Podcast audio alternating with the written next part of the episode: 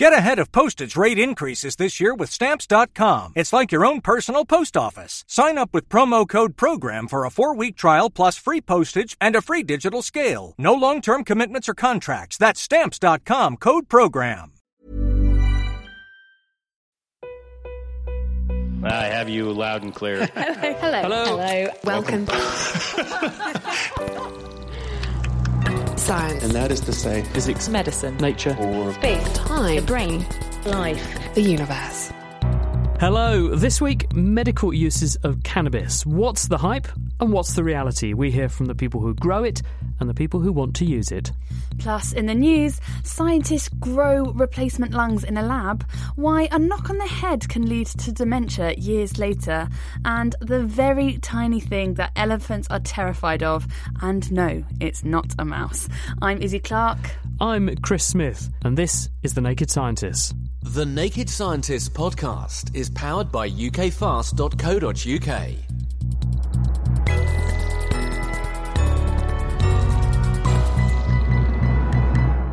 Now, thousands of people die every year on transplant waiting lists. There just are not enough donor organs to keep up with demand, which is why the announcement this week by scientists in the US that they've managed to grow in a culture vessel called a bioreactor new human-sized lungs that can be implanted successfully into pigs is a huge step forward. Joe Nichols is at the University of Texas Medical Branch at Galveston.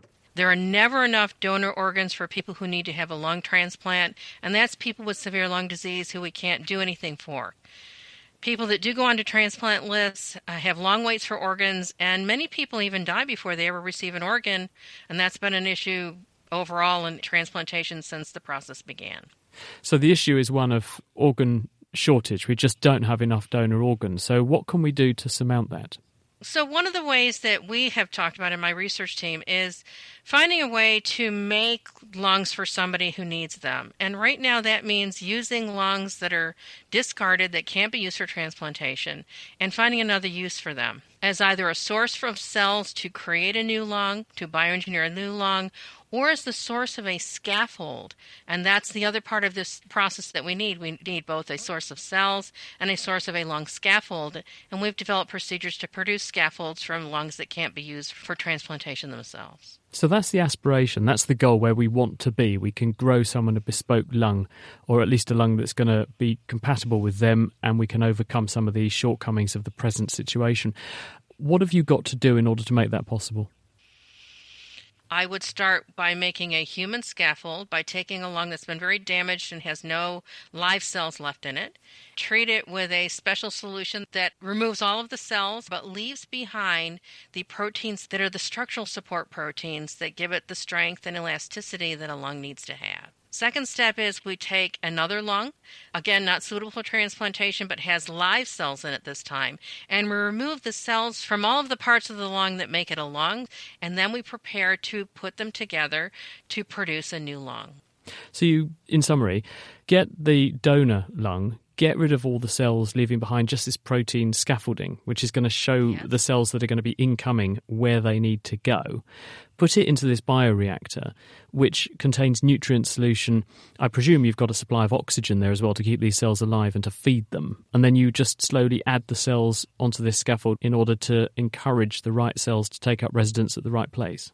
That's exactly what we do, and on a regular basis, we add in cells or factors that help support this, just like a recipe for making a cake. Every time we did this for the study, we did it exactly the same way to prove that using these procedures, we could consistently develop tissues that were lung tissue. And how long does it take to grow a whole lung of the sort of size a person would need? It takes roughly 30 days at this time to produce something that's still immature, that will continue to develop once it's transplanted. So what animals have you done this on? Because people have tried to grow lungs in a dish for small animals in the past. Those studies with small animals were critical to what we're doing now. We've done it in a large animal model. We've done it in pigs. And by the way, we're giving the animal one bioengineered lung. They still have one lung that they can survive on that's their own natural or native lung. And how many pigs have you looked at and what happened to them? So of the 4 pigs in the study that received bioengineered lungs, they all survived for the length of time that we had wanted them to. So that's 10 hours, 2 weeks, 1 month, or 2 months. Does it work? Does the lung actually appear to be exchanging oxygen and carbon dioxide as it should do? That's a huge step. So let's start with a small step. The tissue survives. The animals didn't show any respiratory distress or have any fluid development in the lungs or any problems associated with it. The part about oxygenation is a little bit harder because the way that we did this process, we were not going to be able to see gas exchange. But in our next pilot study, we'll actually go for long-term survival of animals. Will we bring them back after being back in the farm for maybe a year? We block off their ability to breathe from their native lung and we let them breathe on the bioengineered lung alone. Now, if the lung is continuing to grow when it goes into the recipient, does this mean then that you could take, say, a child with cystic fibrosis, a chronic lung condition because of a genetic problem, fix that condition in the new lung that you give them, and then that lung would grow with them? That's what our hopes are. Even before dealing with something like cystic fibrosis, looking for compassionate use, which means that somebody cannot survive unless we provided them with this therapy. Perhaps a child that has something called diaphragmatic hernia, where the diaphragm doesn't develop, and that blocks development of the lung. These babies cannot survive without some intervention, and that's what we're looking at in terms of first use for this kind of procedure. It's amazing how fast this field is moving, isn't it? Well done to Joe Nichols there, and thank you to her for describing it for us. Her paper was out this week in Science Translational Medicine. Now, you may have heard of the Nobel Prize, but the Fields Medal might be less familiar to you, but it's the equivalent of a Nobel Prize for mathematics. This week, the efforts of 4 mathematicians were recognised with Fields Medals, and here to explain is Cambridge's favourite mathematician, University Challenge mastermind and friend of the show, Bobby Seagull.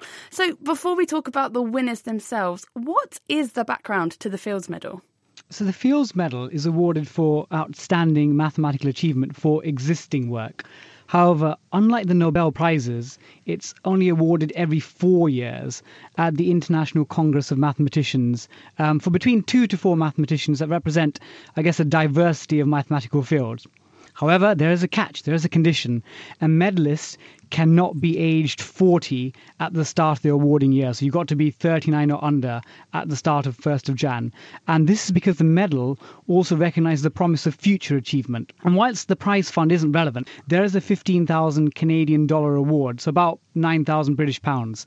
So as you know, I'm a quiz fan. So for those of you who are film buffs, I have a maths-related University Challenge style start of a 10 quiz question. Are you ready? Oh, of course. So fingers and buzzers. So my best Paxman voice. Which 1997 Oscar-nominated Best Picture film has the actor Robin Williams introduced an unrecognised maths genius to his Fields Medalist university friend? Oh, ding, ding, ding. That is Good Will Hunting. Matt 10 Damon. Points. Yes! 10 points. Perfect, yeah. So if anyone's ever seen the film, they actually mention the Fields Medal there. So definitely go and watch that film. OK, so who has won it this year? So this year they've awarded 4. They don't always have to award 4. I think in 2002 they awarded 2 winners, but since then they've sort of been encouraged to give 4. So the youngest person this year is Peter Scholzer. He's only 30, from Bonn University. Then second we have the Italian Alessio Figalli. He's 34 and works at ETH Zurich. And then third, we have a 36-year-old Australian who researches in America called Akshay Venkatesh. And then the fourth winner is someone a bit closer to home. Now, I've heard that this person is at Cambridge University. So what do they work on? Correct. So Professor of Maths in the Department of Pure Maths and Mathematical Statistics is Professor Kaucher Berker. So actually, he was raised in the Kurdish region of Western Iran and moved to the UK in about the year 2000. And I think he did his PhD at Nottingham before moving to Cambridge.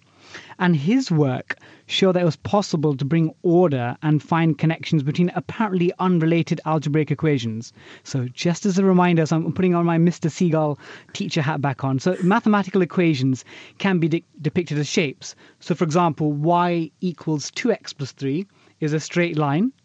And then another one, x squared plus y squared is 9. That's a circle. You still with me? I'm still following, yeah. Yeah. So algebraic geometry is about studying the shapes that can be described by these equations. And as mathematicians, we try to put an order to these variety of equations.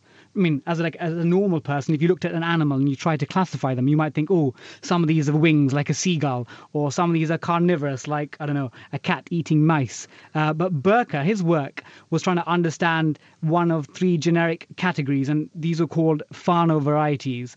But unfortunately for Burke, his actually original medal, the Fields Medal, was stolen after he left the medal in a briefcase with his mobile and wallet on top of the table. And they found the briefcase, but not the medal. So this sounds like a sad story, but... you know, this is it has a fairy tale ending.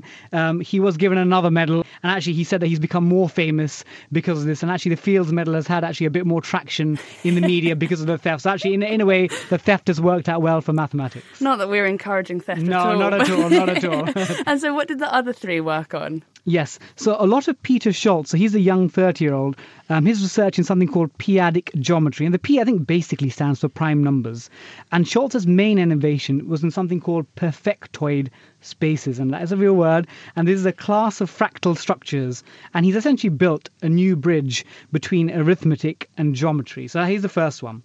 So then the Italian, Alessio Figalli, so his results actually provided a refined mathematical understanding of things that, you know, for example, the shape of crystals or the weather patterns and even the way that a block of ice might melt. And many of his results actually rely on the use of a technique called optimal transport. And curiously enough, this originated in the 18th century when a mathematician was working for Napoleon. Yes, and it is the Napoleon and the ABBA song. This mathematician was trying to find out an efficient way to build network fortifications. And Figalli, essentially, the optimal transport problem is about finding the cheapest way of transporting a distribution of mass from one place to another. And then we come to the final person, Akshay Venkatesh. And he wasn't awarded for one specific thing, but more profound contributions to a broad range of subjects, such as building connections from number theory to something quite distant, such as algebraic topology or dynamical systems. Well, who knows, Bobby? Maybe you'll be next. Thanks for coming along. That was Bobby Seagull. Thanks very much. Thank you. We were very disappointed, Bobby, you didn't do a rap for us this time, but we're hoping that next time you will. Absolutely. I'll get one ready.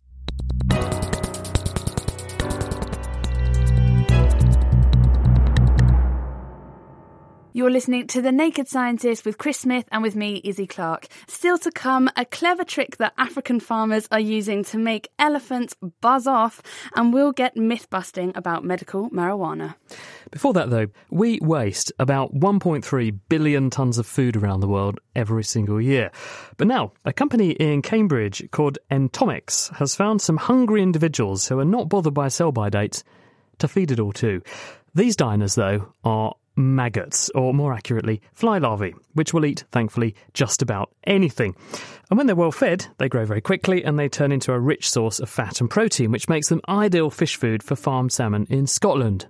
So far, so good. But now, the Entomics team think that their maggot-based meal could find favour with a host of other animals too, helping to recycle wasted food safely.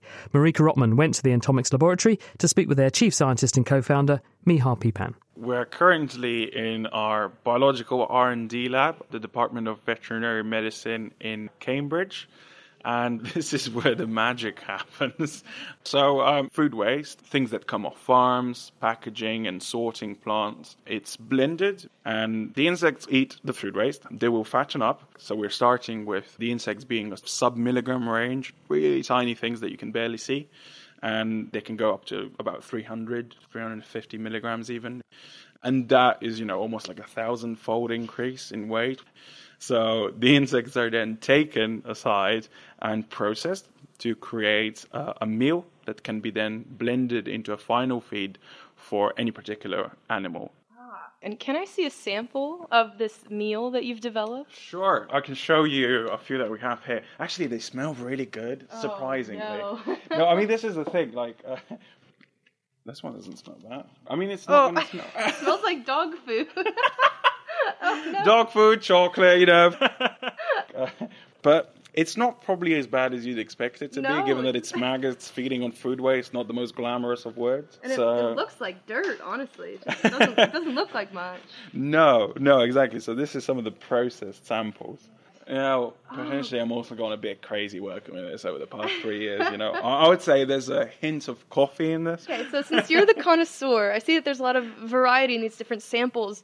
Are you specializing them? What's the next step in this process? Yeah, so this is really what our process is all about. It's taking, you know, the samey sort of substrate, the maggots, particularly what we're working with at the moment is black soldier fly larvae. And then from them, deriving essentially... a variety of tailored meals for a particular animal species And one could even say going to the level of tailoring these formulations to particular stages of those species. So juveniles or adults or like senior animals, you know, they obviously have slightly different nutritional requirements. But ultimately, quite a lot of it is linked to performing the feeding trials with the animals.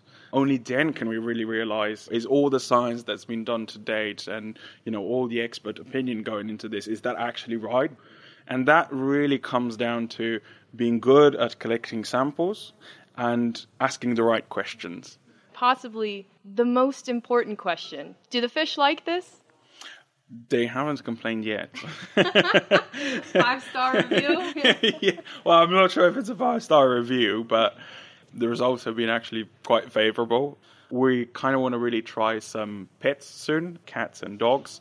From the human side of things, being the person who actually tries these things, I would say there's still some room for improvement. But you've eaten this? Well, someone has to. And if I'm not going to do it myself, then how can I expect someone else to do it, right? Currently, it's focused on animals, but you could easily change it to humans as well. Lovely. That was Mia Pupin there, Entomics CEO and Chief Maggot Taster. He was speaking with Marika Ottman. That really is putting your money where your mouth is, isn't it? Now, people who receive repeated knocks on the head, sports players or individuals who get head injured in car accidents and falls, are at higher risk later in life for a form of dementia that's quite similar to Alzheimer's disease. Why this happens, though, no one knew.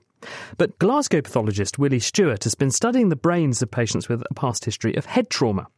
He's found deposits of a protein called tau throughout their nervous systems. And by studying animals with similar brain injuries, it looks like the initial trauma provokes the formation of tau aggregates at the injury site, and these then alarmingly promote their own formation elsewhere around the brain, spreading along nerve pathways, damaging nerve cells and triggering dementia. The good news, though, is that now scientists know this, it might be possible to develop a way to stop it. In many of the studies that have looked at people surviving brain injury, they report that there is an increase in the risk of Alzheimer's disease. But they're also, we're getting better at recognising that in many of these cases, it's actually a distinct form of dementia different to Alzheimer's disease. And it's one that we call now chronic traumatic encephalopathy, or CTE for short. And that used to be known as Boxer's dementia. Now, how long after the injury do you tend to see these manifestations? Well, patients who turn up clinically with problems, it's often several decades after the injury, and that's the problem, is what's happened in that time from when they were exposed to brain injury to the development of dementia. And what we were doing in our study is looking at people with a shorter period of survival to try and get a picture of that time frame in between. So what did you actually do? We did two things. Firstly, we looked at material from patients who'd survived a brain injury, on average about 5 years after brain injury, and looked at what their brains looked like compared to normal aging brains. What we found in that was that they had a deposition of an abnormal protein in their brain, which we then went on to look at in an animal model to see if we could replicate that and figure out what was happening in these patients. So what was the protein that you found there that shouldn't be? So what we found was an abnormal protein in the brain, or an abnormal form of a protein in the brain called tau. And actually, it's a protein that we normally have in our brains to kind of hold the structure of the brain together. It's a very important protein. But sometimes, for reasons we don't understand, that protein can become abnormally processed or abnormally folded. And it's that abnormal protein that causes problems down the line. So that's what we were looking for. And we saw this in greater quantities and wider distribution in patients who'd had a brain injury than in normal aging. So when you say it's in a wider distribution, So rather than just seeing it where their brain was worst affected, you're saying it's everywhere or in more places than just the primary injury site? Again, we were looking at patients who'd survived, quite some number of time after their original injury. And what we found was that tau protein was throughout their brain. So in normal aging, it can be just in tiny spots here and there as part of an aging process, but we found it was spread throughout their brain, more like you might see in, again, patients with Alzheimer's disease or with CTE. And was the build-up of the protein associated with some kind of other damage to the brain? As in, can you say that where you see that tau protein, there's also evidence that the cells are dying or the brain is changing in those areas? So certainly we can say that abnormal protein is toxic to the neurons in the brain and causes further problems. But there are also other things happening too. I think what we do, though, is take those observations in our human material, which is really important, and we take that back into a sort of stripped back animal study where we can look at specifically what's happening to the neurons at that point. So how do you know the tau protein is there and it's damaging the brain in that area rather than some brain was damaged in that area and it left behind some tau protein? Well, that's a brilliant question. And that's really what we tried to set out to do, because we can see this in Alzheimer's disease, we can see this in CTE, and we can now see it in our patients after a single brain injury that they have this abnormal tau protein. And our question was, did that protein appear as a result of some other process in the brain? So the other damage that the injury had done had caused the tau protein to be deposited, or is the tau protein actually the real problem? And which do you think it is? Well, that's what our research, I think, has probably uncovered here, at least part of the story, because what we can do with the animal model is that we can create a similar injury to what our patients had, the kind of thing you might get with a car crash. And we can follow the progression of that tau pathology over time. And what we found is that it's that abnormal tau protein that appears to migrate through the brain and appears to infect, if you like, the rest of the brain. So there'd be an injury which is centred on, say, one brain region.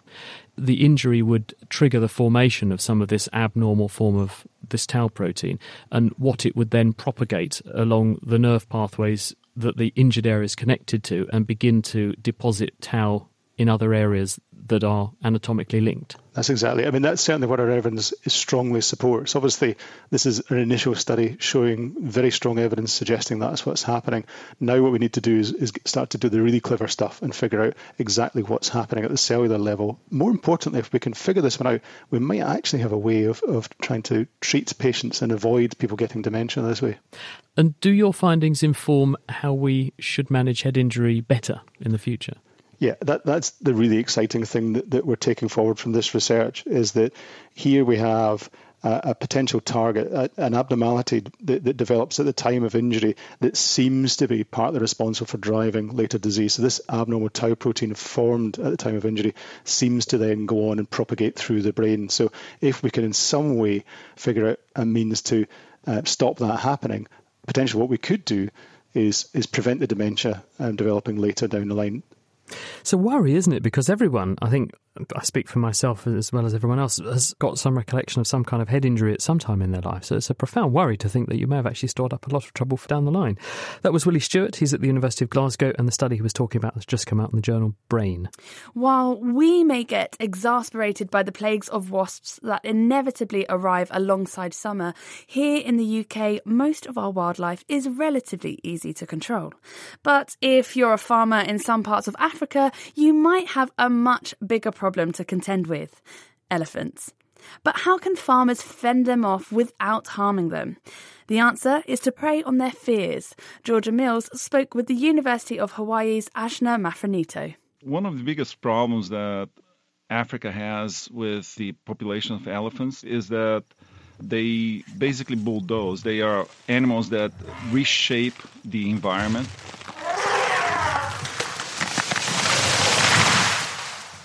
What is going on right now is that the elephants don't necessarily respect fences, and they invade those areas and they cause problems. And elephants raid crops. So when a herd of elephants get into a farm, it can be the destruction of that family's or that village's whole year crop. And this destruction of crops leads to increasing tensions between people and the elephants, which can escalate. Sometimes the elephants get killed. With elephants already endangered from poaching and habitat loss, reducing this conflict is important for everyone involved. So how do you get an elephant to respect a fence? One of the ways that people started playing with was looking at what elephants are afraid of. And it turns out there is something that even the mighty elephant is afraid of: bees. They are extremely aggressive, protecting their beehives, and they sting the elephants in very, very sensitive areas, especially the trunk and around the eyes into the ears. So the elephants hate that, and it seems that it works. Like, they are really afraid of bees. They are not afraid of elephants or rhinoceros or anything like that, but they are afraid of bees. So what people in Africa started doing, especially the growers, they started putting beehives on the fences, and they found out that the elephants were respecting those fences now. Right, it doesn't sound exactly practical to line your fence with bees then. So what have you done that's different? One of the things that a bee does when she stings you is that she leaves an alarm pheromone. That is chemical that induces the other bees to come and sting you. So the elephants, they smell that. So this study that we did showed that the elephants actually not only can smell the alarm pheromone, but they respect the area that has this alarm pheromone. How do you isolate this pheromone? Are you sort of squishing alarmed bees down together? How are you isolating it? The alarm pheromone of bees is something that people had studied before, and they published the composition of these pheromones years ago. The problem here is that the alarm pheromone has dozens of components, and it was important that we use components that were inexpensive and make them readily available. So we needed to come up with a simplified blend. So we decided to go with a couple of components that were simpler, easier to make, and we thought that could convey that chemical message to the elephant. The team tested out this elephant bee-gon in the field, spraying the formula onto some socks on fences. And 25 out of the 29 elephants that approached the pheromone socks turned and left. When we started having success with the response of the elephants, it was really, really great because it allows us now to have a formulation that is extremely inexpensive, that is affordable for these growers and parks and anyone that is trying to contain the elephants so they can create this chemical fence. Do we have any idea what effect this is going to have on the rest of the ecosystem? Is it going to confuse the bees, maybe?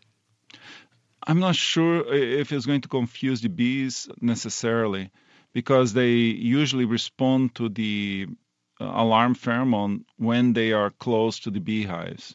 So maybe if these alarm pheromones are close to beehives, we are going to have an effect, but otherwise I don't see a problem. In relationship to other animals, I'm not sure. I don't think so.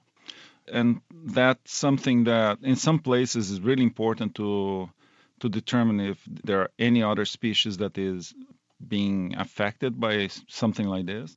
Well, here's hoping. That was Ajna Mafranito, and that study came out in Current Biology. Meanwhile, if you'd like to find out more about any of the stories we've been covering, the transcripts and the supporting references are on our website. That's nakedscientist.com/podcasts. The Naked Scientists podcast is produced in association with Spitfire, cost-effective voice, internet and IP engineering services for UK businesses. Find out how Spitfire can empower your company at spitfire.co.uk. You're listening to The Naked Scientists with me, Chris Smith, and with Izzy Clark. And this week we're putting the medical use of marijuana under the microscope. I saw around 1 year old that she had started to have some seizure activity. Eventually, they got worse as she got older. When she got to 2 years old, she was having 130 seizures a day. The seizures continued and we tried numerous medications, but unfortunately they left her with lots of side effects. And at that stage with Addenbrooke's, we decided altogether that we would stop trialling drugs. Obviously this was quite a shock to hear at that stage, and realising that actually we're going to live our life with epilepsy. She generally is a happy child, she's loving, but obviously she's having these blackouts every few seconds that stop her retaining the information. She did actually start to say, a few words when she was younger. It was garden and baby brother, but then her epilepsy got so bad and we never heard them again. And now she only says yes and no. So that's what we're left with. I feel that her world is very unsafe and confusing for her. And I just feel that if cannabis was available to us and we could at least try, then we could see if it works. It would be nice to do it with full medical support so that we don't have to be doing something illegal. We should all be entitled to the treatment that is available. None of us should have to live with epilepsy when there is a treatment there for it. Faith describing what's happening to her daughter and how she's keen to try cannabis oil to control severe epilepsy. And in this half hour, we'll investigate the story of cannabis, find out how it works, talk to the people who are growing it quite legally in Britain, and hear why it might be able to help people like Faith's daughter. Now, cannabis, or marijuana, comes from the cannabis sativa plant, usually in the form of dried leaves, flowers and stems. There are hundreds of different chemicals floating around in cannabis, and we don't actually know what most of them do. But the ones that are of interest to us are the cannabinoids. There are 100 or so in the plant. The two that we know the most about, though, are cannabidiol and tetrahydrocannabinol. They're shortened to CBD and THC. These are also the cannabinoids present in the largest quantities, with THC being responsible for the high that recreational users of the drug are looking for. These molecules are very similar in shape to chemicals used in our own bodies when some groups of nerve cells communicate, and it's by mimicking the actions of the brain's own chemical signals that cannabinoids have their effect. But what's the history of cannabis? Where did its use originate? And when did it become illegal? Gary Potter is a senior lecturer in criminology at Lancaster University. The medicinal properties of cannabis have been recognised for at least 5,000 years. They're referred to in ancient Indian medical texts going back to at least 900 BC, referred to in ancient Chinese medical texts going back to at least the 1st century AD. It came to the UK around the mid-19th century, brought to Britain from Calcutta, and then widely prescribed for a number of medical complaints, particularly migraines and chronic pain. It was banned for recreational use in 1928 following international agreements to outlaw cannabis. So why was it banned? Initially, cannabis was banned in recognition of international agreements to try and control certain narcotics. International discussions were mostly focused on heroin, opium, and to an extent cocaine and coca. Cannabis was brought into those discussions just by a minority of countries that were concerned with some of the moral implications of cannabis use amongst their populations. Oh, that's interesting. So how have things progressed since then? After 1928 and the initial ban for recreational use, cannabis remained clinically available in the UK until it was reclassified and prohibited under the Misuse of Drugs Act in 1971. The Misuse of Drugs Act was again a follow-on from international law from the UN Single Convention of 1961. And again, the placing of cannabis in the tightest restrictions internationally was particularly led by America and a couple of other countries and not really considered by the rest of the world. Is there some sort of scale of legalisation? So within the Misuse of Drugs Act in the UK law, drugs are placed under different schedules. Cannabis is currently a Schedule One drug. A Schedule One is reserved for the drugs that are perceived to have absolutely no medical benefit. The placing of cannabis as Schedule One was contrary to the available scientific evidence even at the time, but was ultimately a political decision. Since then, there's been an increase in scientific and medical evidence, and the current discussions are about moving some cannabis products into Schedule 2. Schedule 2 drugs are still very tightly controlled, but are recognised to have some medical benefits and therefore may be available for prescription by doctors for certain conditions. And is it this discussion of progressing medical cannabis onto Schedule 2 what we're hearing so much about? Yes, the current proposal by the government is to move some cannabis medical preparations into Schedule 2, not to move cannabis as a whole into Schedule 2, but just some preparations of cannabis. But at the moment, it's very narrowly focused on epilepsy and maybe a couple of other conditions. Who actually uses medical cannabis? It's hard to be sure because, as a controlled substance, people don't necessarily admit to their use. But research would suggest that thousands and possibly tens of thousands of people in the UK are using cannabis for some kind of medical benefit. This particularly includes conditions such as chronic pain, multiple sclerosis, nausea reduction, eating disorders, sleeping disorders, anxiety disorders, epilepsy, various neurodegenerative disorders, migraines, schizophrenia, even cancer, amongst other things. And we've seen it in the news quite a lot recently. So what are the varying attitudes towards medical cannabis? Well, I think that we would recognize that there are some people that deny any medical benefits at all. They point to the current legal system. They say it's scheduled as a Schedule 1 drug, which implies that there is no medical benefit. And they take the law as based, if you like, on the evidence. Other people, based on anecdotal and historical evidence and personal experience, would suggest that cannabis is useful for a huge range of medical conditions. But perhaps a sort of middle ground there is that increasingly there is good scientific evidence as well as anecdotal and historical evidence that for certain conditions, for certain people, certain preparations of cannabis are objectively beneficial. Now, I'm glad you mentioned that because it's been approved in the US, but what's the legal situation in the UK like? Are attitudes changing in the current climate? Attitudes are changing. We have seen a number of countries around the world and a number of states in America, although not America as a country, that are recognising the medical benefits and are making provision for legal supply of cannabis for medical purposes. So people in the UK are seeing this happening elsewhere, and it's happening in some highly industrialised democratic countries such as America and Canada, and people are saying, well, it's clearly not a black and white issue. These other places are recognising the medical benefits. Why not here? And then, of course, we've had a couple of very high-profile media cases recently, particularly around epilepsy, the two young boys with the serious forms of epilepsy. And that, of course, has attracted media attention. So you've got the focus on those high-profile issues and the background of change around the world. Given your expertise, do you think it will be legalised? Well, we've seen suggestions or movement already to legalise very limited preparations of cannabis for very limited conditions. At the moment, most of the conversation has been around epilepsy.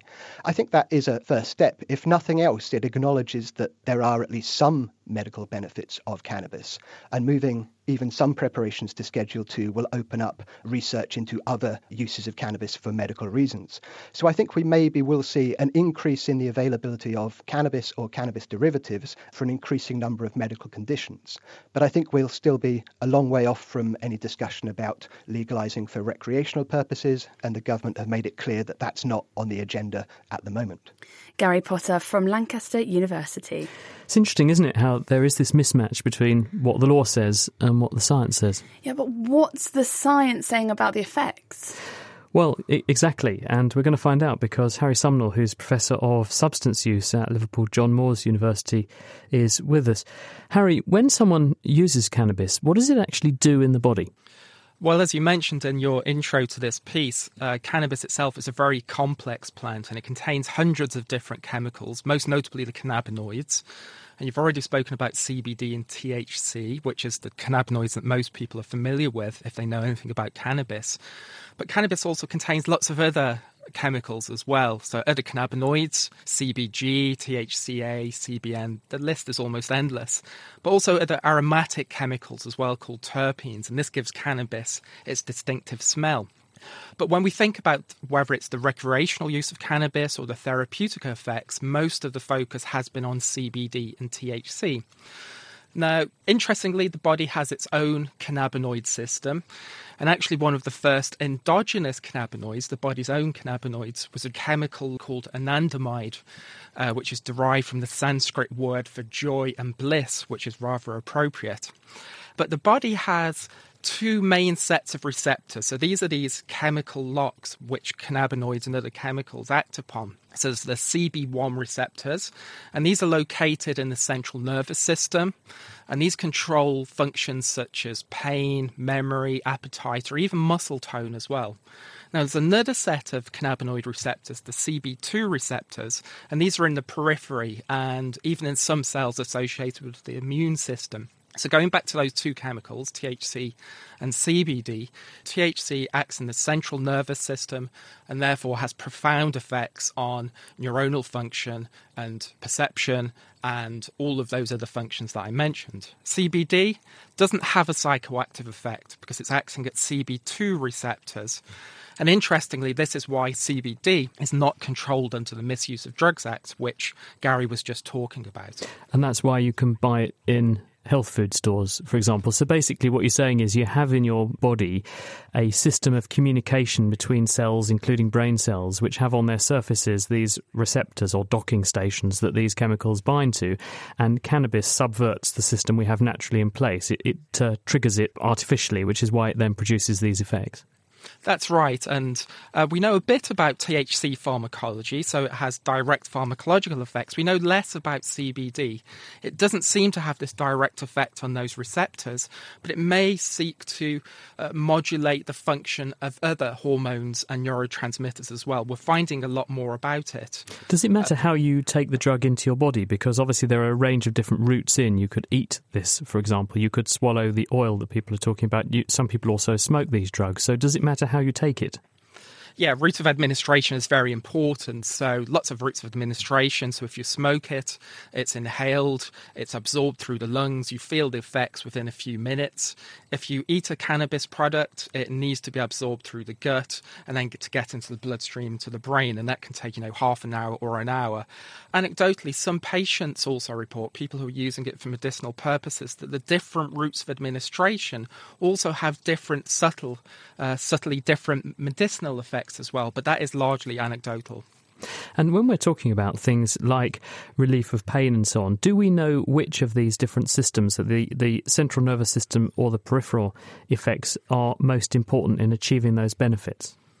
Well, we think for pain relief, then the CB1 system is primarily important there because they are receptor sites, these locks, which are directly located in the central nervous system. Now, there's lots of interest in the use of cannabinoids and cannabis-derived medicines for treatment of epilepsy, for example. Now, some of the effective drugs that we have there are working on the CB2 system, which are outside of the central nervous system. And therefore, they're having some novel and unusual effects, which you wouldn't usually associate with anticonvulsants that are usually prescribed. Now, we've dwelled very much on the sort of medical side of this, Harry, but what about the sort of psychological and emotional consequences of people using things like cannabis? Well, we know a lot about the potential negative effects of so-called recreational cannabis use. So if we're thinking about what the potential negative effects of medicinal use are, then there is already a body of knowledge there. Now, I think it's quite important to separate some of those harmful effects with recreational use from medically supervised use. Now, a lot has been discussed popularly about mental health impact of cannabis, and I think sometimes there's a tendency to completely discount the mental health effects, but there is some good evidence to show that particularly high-risk individuals, maybe individuals who had a greater susceptibility to psychosis, for example, that regularly using cannabis in whatever form, whether that's oral, whether that's smoking, is not a good idea. And regularly using cannabis, particularly at early ages, can increase the risks of experienced psychotic symptomatology. But now, some people argue, Harry, sorry to interrupt, that people who are at risk of developing those conditions are just self-medicating, and they're taking the cannabis because they're beginning to experience mental ill health and it makes them feel better, rather than the cannabis comes first and causes the mental ill health downstream.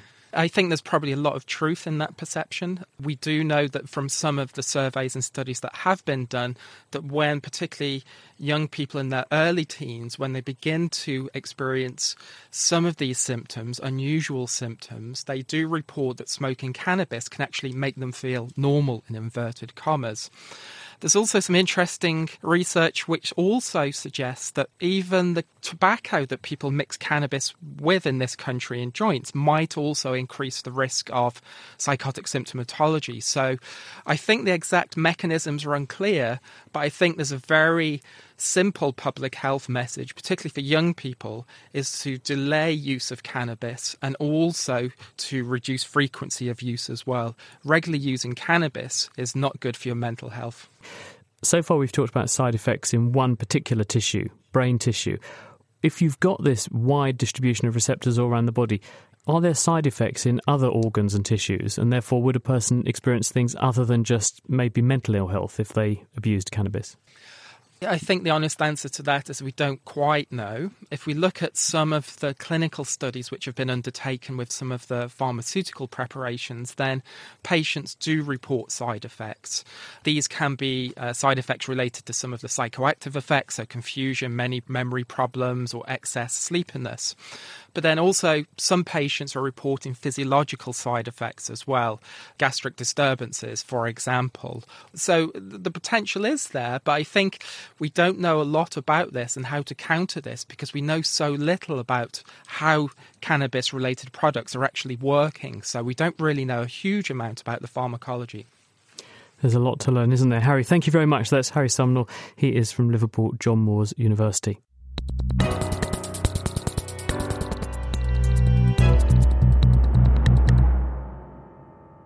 You're listening to The Naked Scientist with Chris Smith and with me, Izzy Clark.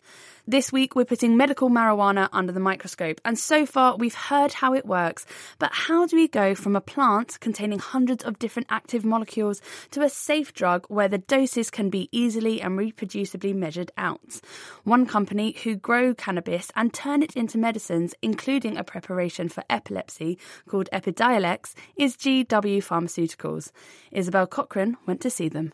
I'm Stephen Wright. I'm Senior Medical Advisor to GW Pharmaceuticals, having been Chief Medical Officer for the last 14 years. In 1998, the House of Lords Science and Technology Committee produced a report which started from the observation that people were using cannabis, allegedly as a medicine, and they felt that rather than simply clamp down on people who were using cannabis for medicinal purposes, it would be better to see if there is a genuinely medicinal use for cannabis or for components of the cannabis plant. And GW was set up at that time specifically to try and meet the requests to determine whether there is genuine medicinal value in the cannabis plant or its components. It's not unusual for a medication to originate from a plant. For example, the active component of aspirin is also found in willow trees. But taking a tablet for a headache is clearly quite different from chewing on a piece of willow bark. Similarly, taking a cannabis-derived medicine for a complex medical condition is a million miles away from smoking a joint. So how do we get from pot to pill?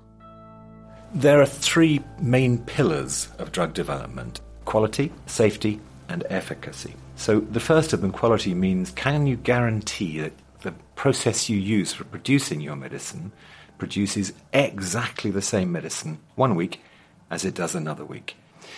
When you're developing medicine based on a plant, that is a particular challenge because plants have many, many components, each of which has to be present in the same proportion with every batch that you produce. And it's a challenge that has to be satisfied not only in the finished product that you produce, but also at every stage in its production. So the plants we produce have an essentially identical chemical composition from batch to batch, week to week, growth to growth. Of course, within that, you have to recognise that in the UK, which is where we grow our plants, cannabis is a Schedule One drug. So everything that we've done has been under license and under inspection by the Home Office. Once the quality of your drug is assured, meaning you're able to extract it from your plants and manufacture it reliably, the other two pillars Stephen mentioned, safety and efficacy, are determined, as with any other pharmaceutical drug, in preclinical and clinical trials. The end product of this process, in the case of Epidiolex, is pure CBD as a syrup. So you can just pop it on a spoon and swallow it. On the surface of it, sounds like cannabis oil. So is this much different to the various medicinal cannabis preparations you can get on the street? The material that has been seized by police forces around the world quite demonstrably is more and more and more rich in THC, which is what's sought by recreational users. So I think it's become more difficult to determine what people mean by medicinal marijuana or medicinal cannabis since the plant has been manipulated by growers with a particular aim in mind. When people have gone through a systematic analysis of cannabis oils and other products sold sort of on the street, what they found is that around half of them contained no cannabinoids at all, let alone the cannabinoids that they claimed to contain. And I think this emphasises you have to ensure the quality of the medicine that you're giving to patients. Otherwise, it's tinkering. You don't know what you're doing. So, perhaps as you might imagine, the key difference between a pharmaceutical-grade cannabis preparation and the stuff you get on the street is that, in the case of the medicine, you know exactly what's in it. You're guaranteed to have the active ingredient in there, but you should also be safe from getting high from your medicine, since the levels of THC and CBD, even in the plants themselves, are tightly controlled. But In the eyes of the regulatory bodies, this does not change the fact that the medication is derived from a plant, which is used mainly as a recreational drug. There are certain preconceptions about some medicines that mean the body of evidence you have to produce in order to demonstrate safety and efficacy may be a bit bigger than you might have to produce in other circumstances. And I personally think that medicines based on cannabis do fall into that category. We are also obliged during development to show whether a drug has a liability for abuse. So are people likely to abuse it? And part of that is, does it get diverted away from the patient into the general population? Now, it's very clear, and the Home Office is very comfortable through their advisory body, which is called the Advisory Committee on the Misuse of Drugs, that has not happened with our cannabis-containing medicines. And that's in marked contrast to some other medicines. But what does the public think? I think the general public probably has the same preconception that a medicine based on cannabis may get you high. And I think there has been a duty on us to produce a very substantial body of evidence that it doesn't. Fortunately, we do have the tools, the measurement techniques, which have enabled us to overcome that particular hurdle. So what can we expect in the future? There are a lot of cannabinoids, and we believe that a number of them may have therapeutic potential. So what we've done and continue to do is to take out individual components of the plant or combinations of them, and to explore the therapeutic potential of those individual components or combinations in our preclinical models. Stephen Wright there from GW Pharmaceuticals.